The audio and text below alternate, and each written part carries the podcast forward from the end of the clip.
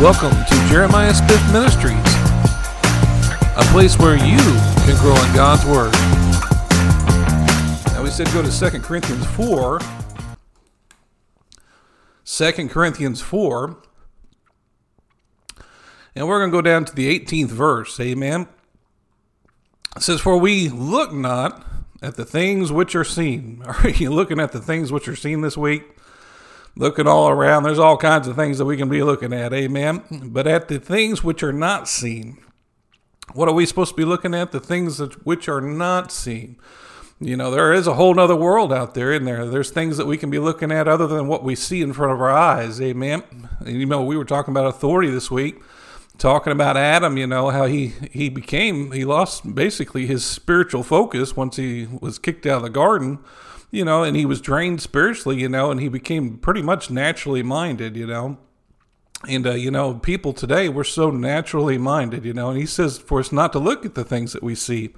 He says, but look at the things which we, which are not seen. Amen. For the things which are seen are temporal, but the things which are not seen are eternal. Amen. That's good, isn't it? Let's look at 2 Corinthians 4.18. The Amplified, it says, Since we consider and look not at the things that are seen, but to the things that are unseen, for the things that are visible are temporal, brief, and fleeting, but the things that are invisible are deathless and everlasting. Amen. Isn't that good? That actually, that word temporal, you know, is actually temporary. If you look it up in the Greek there, and it describes something that is not permanent. You know, so he's saying that the things that are visible are not permanent. Isn't that true? Amen. You know, I mean, you can even look at this world and see how it's going, you know, and it's going to all change. It's not permanent. Amen. You know, Jesus is coming. Rapture's going to happen. There's going to be lots of things that change on this earth. So it's temporary. Amen. If you look at the Thesaurus Plus, it says the word temporary can be switched out for subject to change. Amen. Well, you know, he's saying here that the uh, things that are seen, or it says here that are temporal, are subject to change. Let's read it like that. It says here, while we look not the things which are seen, but the things which are not seen, for the things which are seen are temporal or subject to change, but the things which are not seen are eternal. So, you know, things in this life are subject to change, aren't they? And the things which are not seen are the things that we should be looking at. Amen. Did your whole life, you know, when you look at your whole life, it's subject to change. If you're sick today, that can be subject to change. If you're brokenhearted today, that's subject to change. Amen. If you're in a financial crisis, that is subject to change. Everything is subject to change by the Word of God. Amen. Some of us are driving to a job that we hate and living a life that is hard to, you know, hard to get up to every morning. You know, that can be subject to change. What if I told you that there was an ocean of healing out there for you and you could just jump in? Amen. What if I told you there was an overwhelming fountain of joy if you will just take a drink? Amen. What if I told you there was a city called Prosperity Town? If, you, if you'll just get in the car and drive with me, amen find your life you know you, your whole life you, you can change it with and it's all subject to change with a big god amen think about that you know your whole life god can change anything amen now you may look through your eyes of understanding and what you see you know but that's subject to change amen god can change anything in your life you know you shouldn't feel limited you shouldn't feel like there's something that can't be worked out you know, because all things are possible to Him. Amen. Our big creative God. Amen. He's able to fix it. Doesn't matter what the situation is. You say, well, man, this is a situation that just can't be fixed. No, He's able to fix it. Amen. And, you know, the, every, every situation that you're facing, it doesn't matter what the situation is. You know, you may say, this one is something that just cannot be changed, Jeremiah. Well, no, it's subject to change. You know, God can change anything. He breathes life into people. He's he raises the dead and he can he can change your situation easily. Amen. He's big and he's able to fix any situation. Amen. Don't ever limit him because he's able to fix it. Let's look over at John 5. Now here's a man in the Bible who was ill 38 years. That, suddenly that was subject to change. Amen. Let's look over in John 5 real quick. In the first verse here, it says, After this, there was a feast of the Jews, and Jesus went up to Jerusalem. Now there is a, at Jerusalem by the sheep market a pool which is called in the Hebrew tongue Bethesda, having five porches. And these lay a great multitude of impotent folk, of blind, halt, withered, waiting for the moving of the water. For an angel went down at a certain season into the pool and troubled the water. And whosoever then first after the troubling of the water stepped in was made whole of whatever disease he had. After a certain man was there which had an infirmity thirty eight years, when Jesus saw him lie and knew that he had been now a long time in that case, he saith unto him, Wilt thou be made whole? That's interesting, you know, as he's talking to us today, is he saying, Hey, are you going to let you change your situation? Are you going to let me fix whatever's going on in your life? Are you just going to keep it for the rest of your life, or are you going to let me do something with it? Amen. Well, no, let him do something with it. Amen. The impotent man answered him, Sir, I have no man when the water is troubled to put me into the pool, but while I'm come in, another steppeth down before me. Jesus saith unto him, Arise, take up thy bed, and walk. And immediately the man was made whole and took up his bed and walked, and on the same day was the Sabbath. Have you ever been in a condition for 38 years? Have you ever just put up with something far too long? Amen. I know I have. I've had situations that I put up with far too long. Amen. Dealing with a situation year after year. Have you done that? Have you had a situation you've been dealing with year after year? I remember this uh, time that I, me and my wife we have this washing machine, and uh, it's interesting because this uh, the washing machine it, the mechanism stopped working, and then it like it it would rent it would it wouldn't rinse real well and it wouldn't wash real well. So we would we wash it and have to wash it two or three times, whatever clothes we washed. You know, it'd become a long wash. You know, you're looking like an hour because you have to wash it and wash it again, maybe an hour, two hours you know. But we just, man, we didn't, I never did fix it or put it in the shop or anything like that. We just kept washing our clothes, maybe an hour, two hours. I just, I kept putting up with it, you know, just kept putting up with it. Well, one day I decided, man, I want to see if I can fix this. So I start looking up the information on it, and I find out, hey, if I just replace this one part, then the the washer will work, you know, and it and it'll fix. It should fix the whole situation. I'm not even a washer fixer, you know, or a real mechanical, uh, but uh, I thought, well, hey, I'll look that up. No, so I ordered the part, and I saw how they did it on a video. And the next thing you know, I was I'm like, I can do that. So I took the part off and put the part on the washer, you know and I fixed it. And man, I, our clothes get done in like 30 minutes, you know, real fast, you know, with that washer. And That's interesting to think about, isn't it? All the time, though, I sat there and put up with a washer that took me an hour, maybe two hours to, to get my clothes clean or my wife's clothes or my kids' clothes. You know, I sat there and put up with that for all that time, you know. What are you putting up with in your life? Are you putting up with things that you could be fixing? Things that are subject to change. Amen. God can fix anything in your life if you let Him. You know, I never thought about that I could possibly fix that situation, but God gave me wisdom and showed me how to fix it. You know, God's able to give you wisdom and show you how to fix things. He's, he's able to give you favor and show you how to fix things. He's able to give you the, the ability that you need to fix things if you let Him do it. Amen. You don't have to stay in a situation that you think, well, this is impossible. No, you don't. God's got a million ways to work that out. I used to be a prayer minister and I'd pray with people on the phone and I'd tell them on the phone, you know, that when I'd pray with them, I'd say, well, uh, just remember, you know, God can work this out more than a million ways. And I mean, when I'd talk to them and tell them that, it just opened their mind to think about, hey, wait a minute, wait a minute. He, he's a big God. He can work it out all kinds of ways. But you know, you need to think about that today. He can work it out for you in so many different ways. It's easy for him. He he don't have to do anything. You know, he don't have to call you on the cell. He don't have to make a cell phone call to make it happen. Uh, he he can just do it. He's God. He's everywhere at one time. It's not a problem for him to fix your situation. You know, but you got to give him something to work, work with. Are you settling for less than God's best in an area of your life? When are you going to do something about it? I mean, you're going to wait till tomorrow, then you put it off tomorrow till the next day, then you put it off the next day till the next day. When are you going to do something about the situation? It's all subject to change, but you have to give God something to work with. Amen. Let's look over at John 6 real quick. John 6. John 6. And well, I guess we'll start at the first verse there, John 6. And it says here, after these things, Jesus went over the Sea of Galilee, which is the Sea of Tiberias, and a great multitude followed him because they saw his miracles which he did on them that were diseased.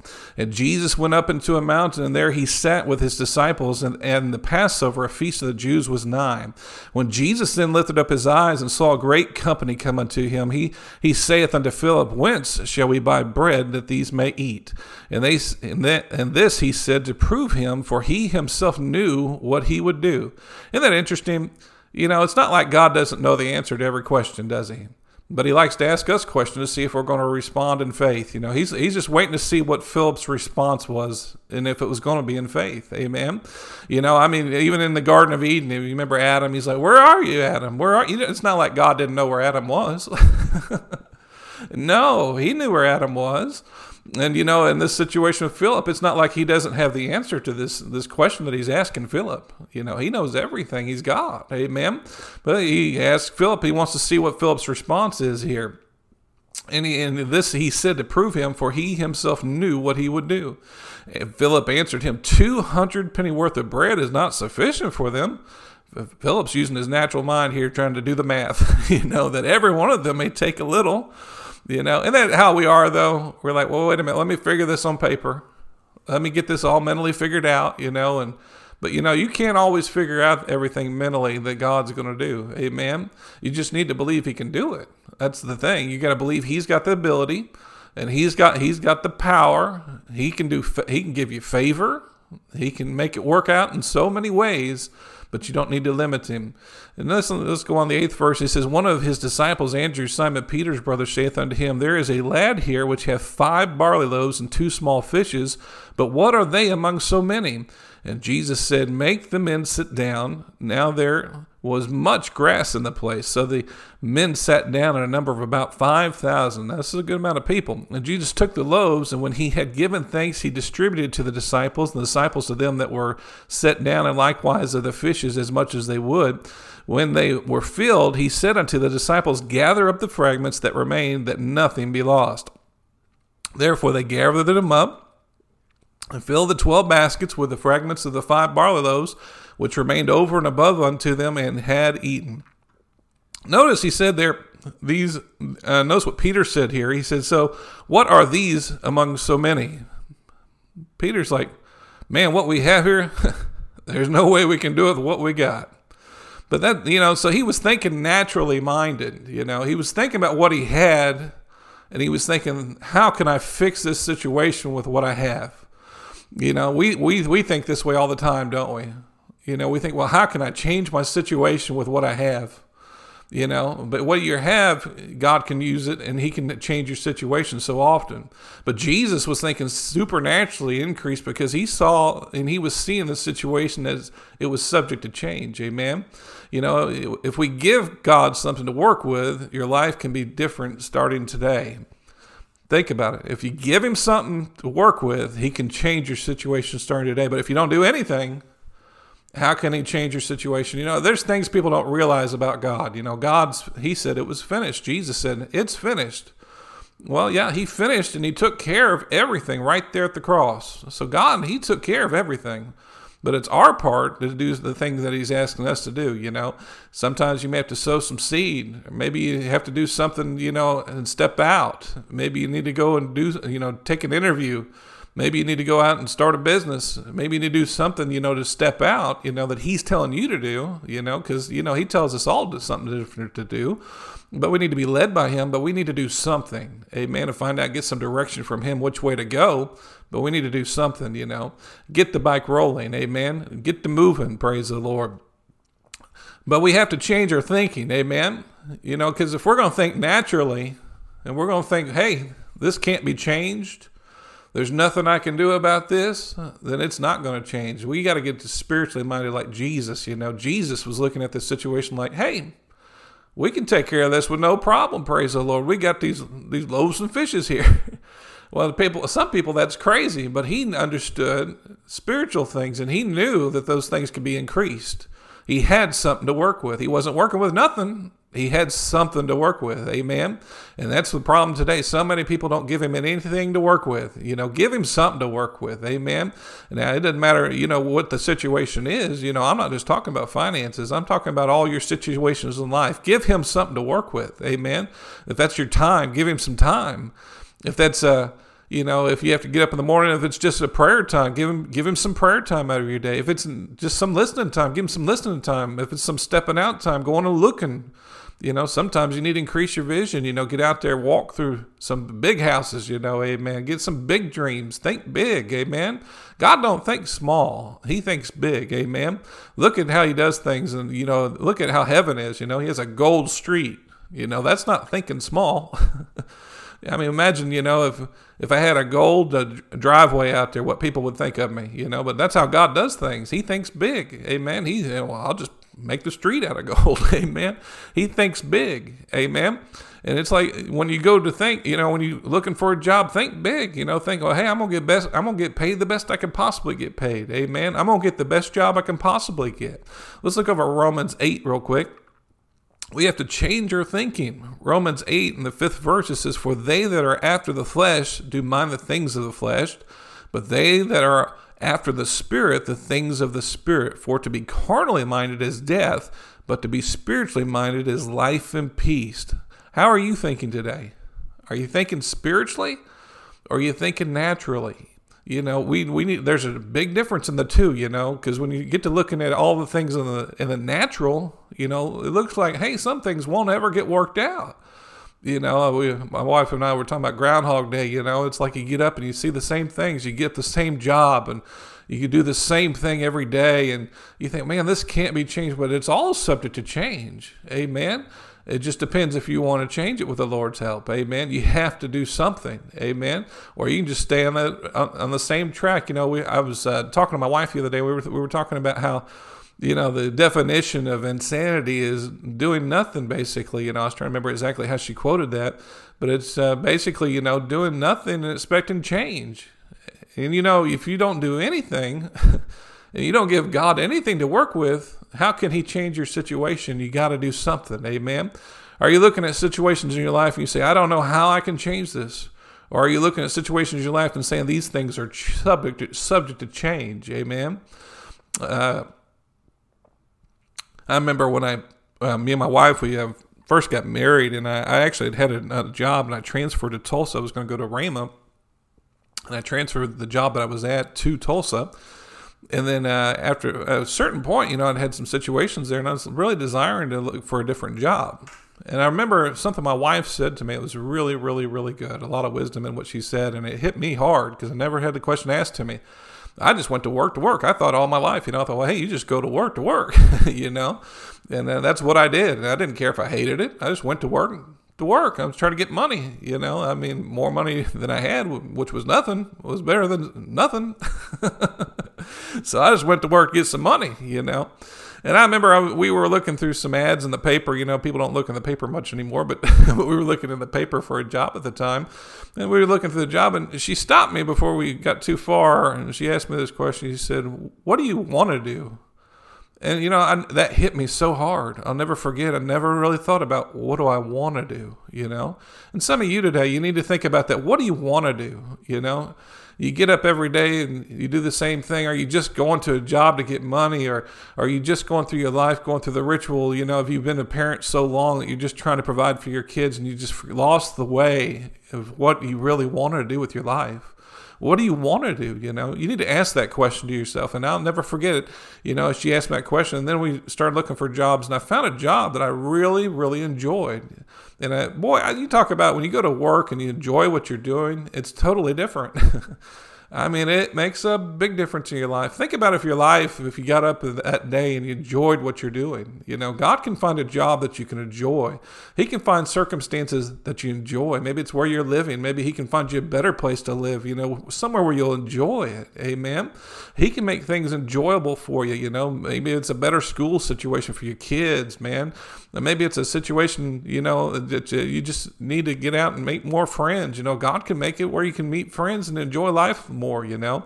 But you gotta you gotta do something, you know. The person that sits, what did he say to make friends? He said you gotta be friendly. So you're gonna have to get out there and be friendly, amen.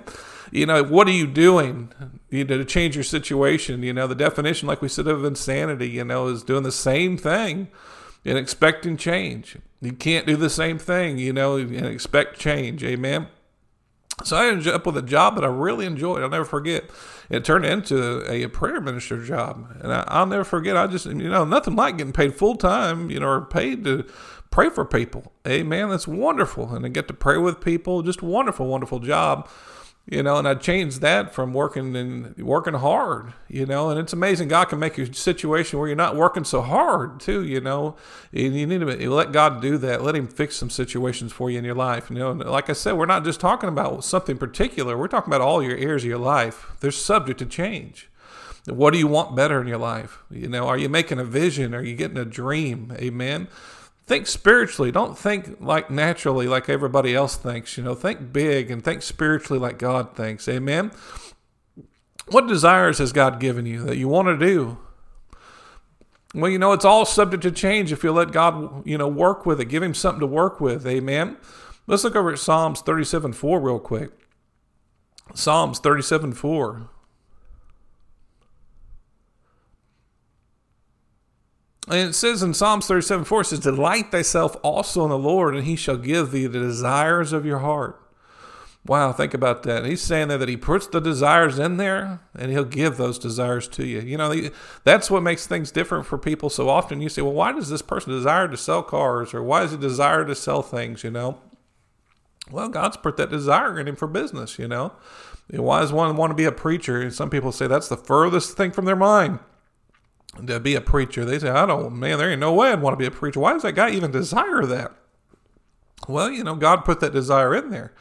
You know, why does this guy desire to do these things? You know, well, you know, God puts those desires in there, you know, and it's amazing, you know, if you if you'll follow those desires that God puts in it, which are good, godly desires, you know, I'm not talking about desires to do things that are, you know, that are inappropriate. I'm talking about desires that God's given you to advance the kingdom, things that you can do to be a blessing, things that can make your life better so you can be a blessing to other people, you know. Think about that. You know, God will put those desires in there. You'll just you'll, you get up in the morning just desire it.